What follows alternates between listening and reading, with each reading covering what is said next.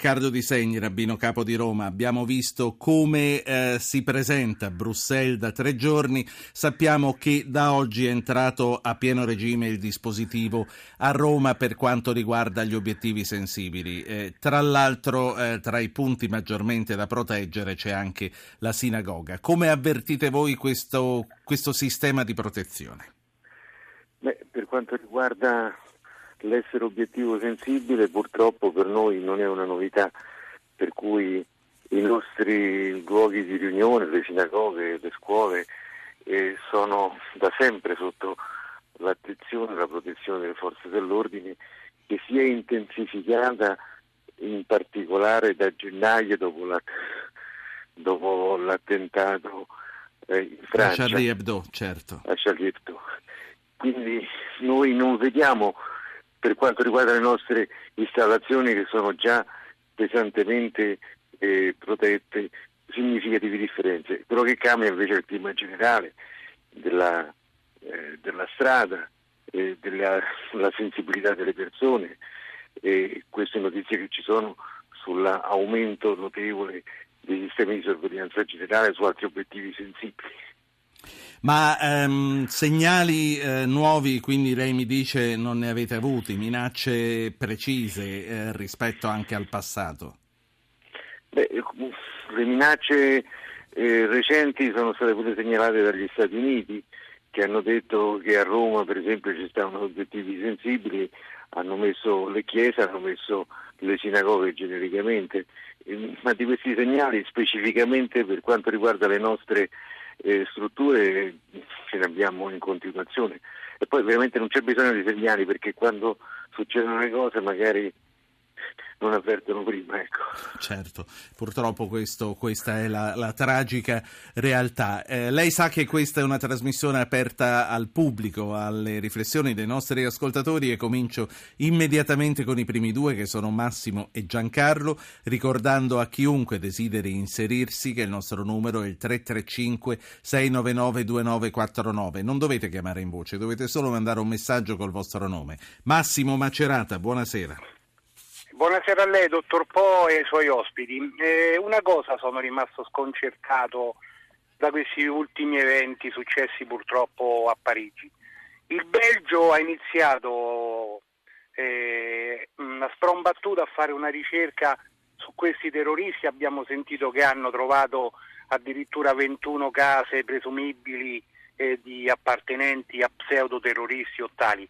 Però quello che dico io, l'attività di polizia giudiziaria dovrebbe essere quotidiana, nel senso che non bisogna, io faccio un piccolo, una piccola ipotesi, un esempio, non bisogna aspettare che escono i buoi dalla stalla e poi costruire un bel recinto. Certo. Questa era solo ecco, la mia opinione perché tutti si preparano alla ricerca di questi, io direi, balordi, però si aspetta sempre che deve certo. succedere qualcosa di, di, di, molto grave. È vero, e l'impressione è comunque diffusa. Grazie, grazie a lei Massimo. Sentiamo cosa ci dice Giancarlo da Torino. Buonasera. Buonasera. Grazie Prego. per avermi invitato. È un piacere. Una domanda molto semplice e tutto il tempo che rimane a voi per rispondere, se possibile. Ma allora, eh, questi eh, sedicenti islamici che hanno commesso gesta abominevoli a Parigi e non solo, anche prima in altri luoghi, e lo sappiamo tutti, eh, latrando Allah è grande. In buona sostanza... No, non usi queste parole, mi fa una cortesia personale. Allora, Vada avanti. Okay, sì. Sono, sono, questi islamici, sono islamici veri o islamici falsi?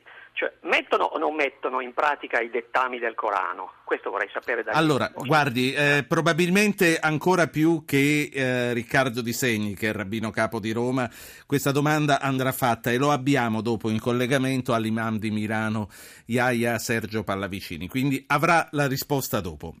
Grazie a lei. Riccardo Di Segni, ma siamo di fronte a una guerra di religione, secondo lei?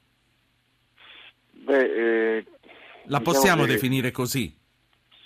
Mm, diciamo che c'è un, qualcuno che parla o straparla a nome di una religione e si copre degli insegnamenti di una religione che interpreta in maniera decisamente esasperata per far guerra ad altri, non necessariamente il nemico è una religione, eh, ma ovviamente ci sono in mezzo sempre le nostre comunità, ma poi ci, ci sono i valori diciamo, della cosiddetta civiltà occidentale che sono sotto che sono sotto accusa, quindi c'è un modello religioso che va contro tutto.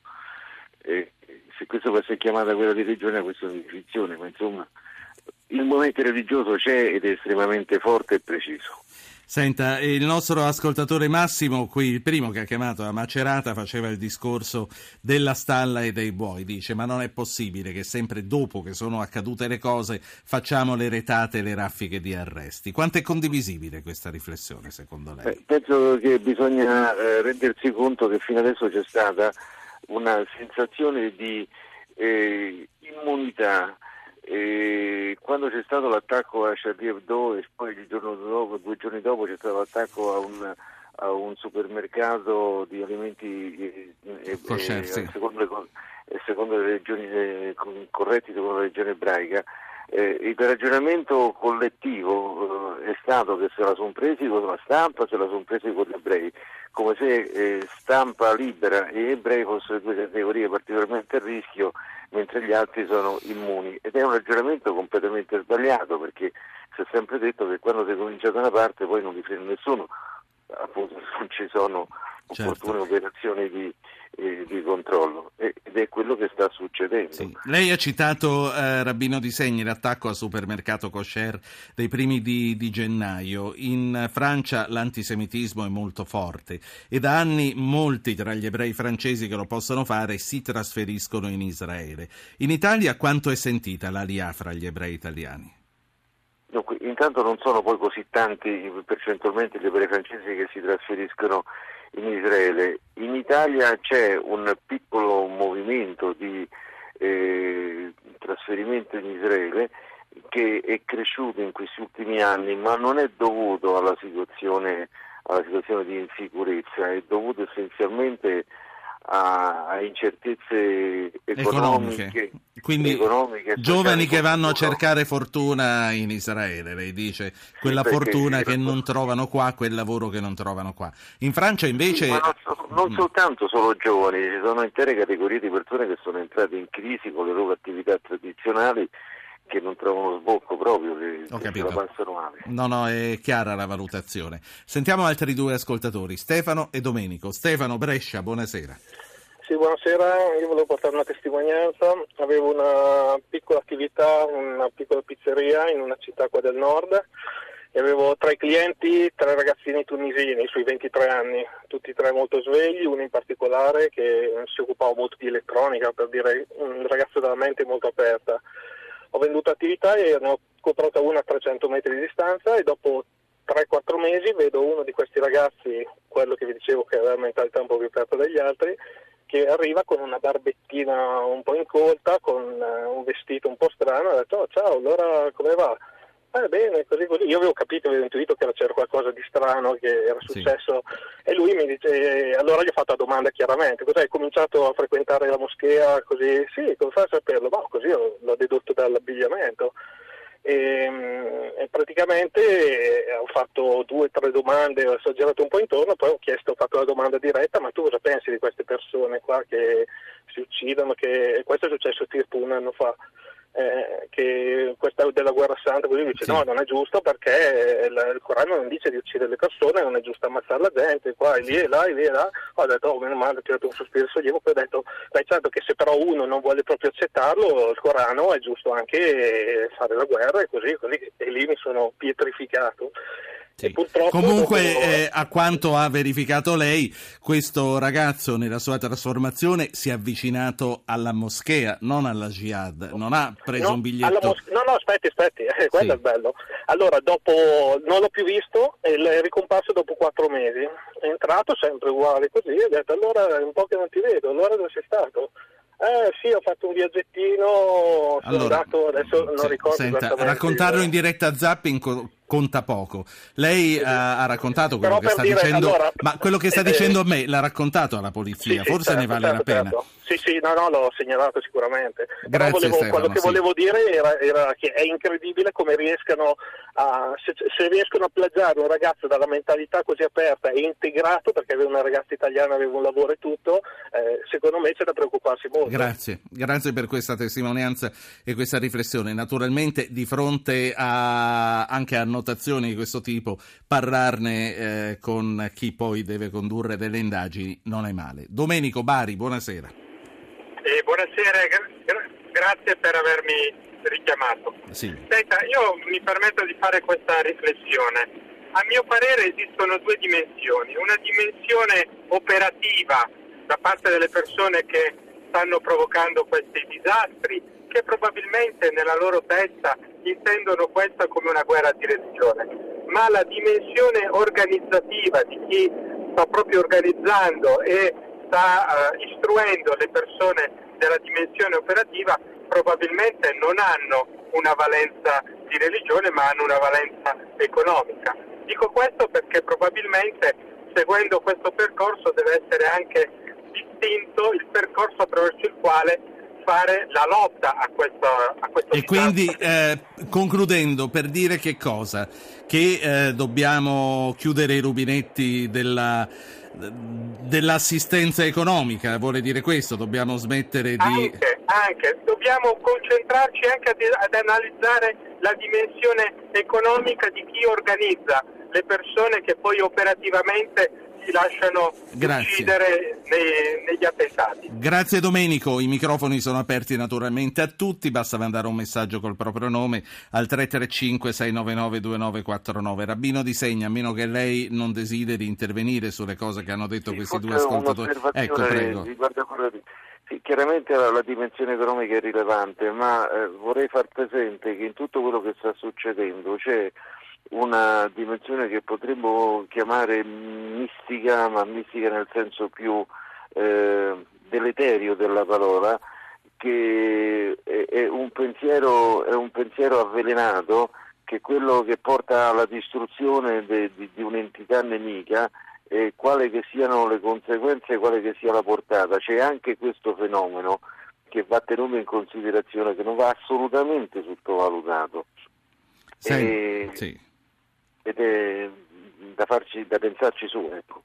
Senta, il 17 gennaio prossimo, quando saremo in pieno giubileo, sarà lei a dare il benvenuto a Papa Francesco in sinagoga, che per un pontefice è un bentornato dopo Wojtyła e dopo Ratzinger. Come si sta preparando la comunità ebraica a questo incontro? E siamo soddisfatti della disponibilità di questo Papa a proseguire la tradizione dei suoi due predecessori. Siamo soddisfatti perché questo è un segno di volontà di continuare un dialogo, di continuare ad avere un eh, rapporto di amicizia e di rispetto. Tanto più significativo in questi momenti in cui mm, possiamo vedere che l'orizzonte religioso si colora di, di aspetti estremi fanatici e, quindi questo è un segnale, un segnale eh, in tutt'altra direzione, un segnale di, eh, di amicizia e di costruzione di una strada comune. Per questo è importante soprattutto in questo momento. Rabbino di Segni, le avevo anticipato l'ultima domanda che le voglio fare, riguarda la capitale, capisco che, che ci ascolta da fuori eh, possa apparire una questione locale, ma per Roma è una questione di grande importanza. Qual è la situazione all'ospedale israelitico dopo il commissariamento?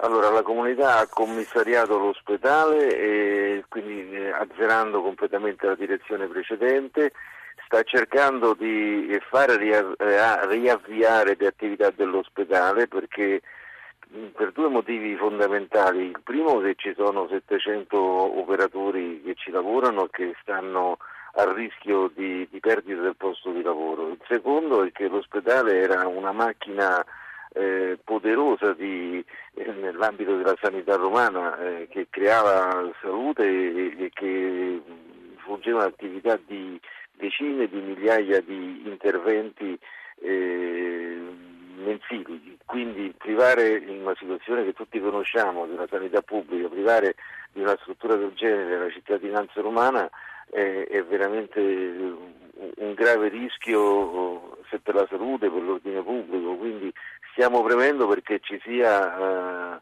eh, ridata la possibilità di, eh, di riaprire le porte dell'ospedale riprendere un lavoro normale, fermo restando che se ci sono responsabilità sarà la magistratura ad accertarle e a fare quello che deve fare. Rabino Di Segni, grazie per essere stato con noi, teniamoci in contatto, vorrò avere anche in futuro le valutazioni sue, vostre, su quello che sta succedendo. Grazie per aver aperto questa puntata di Zapping, buona serata.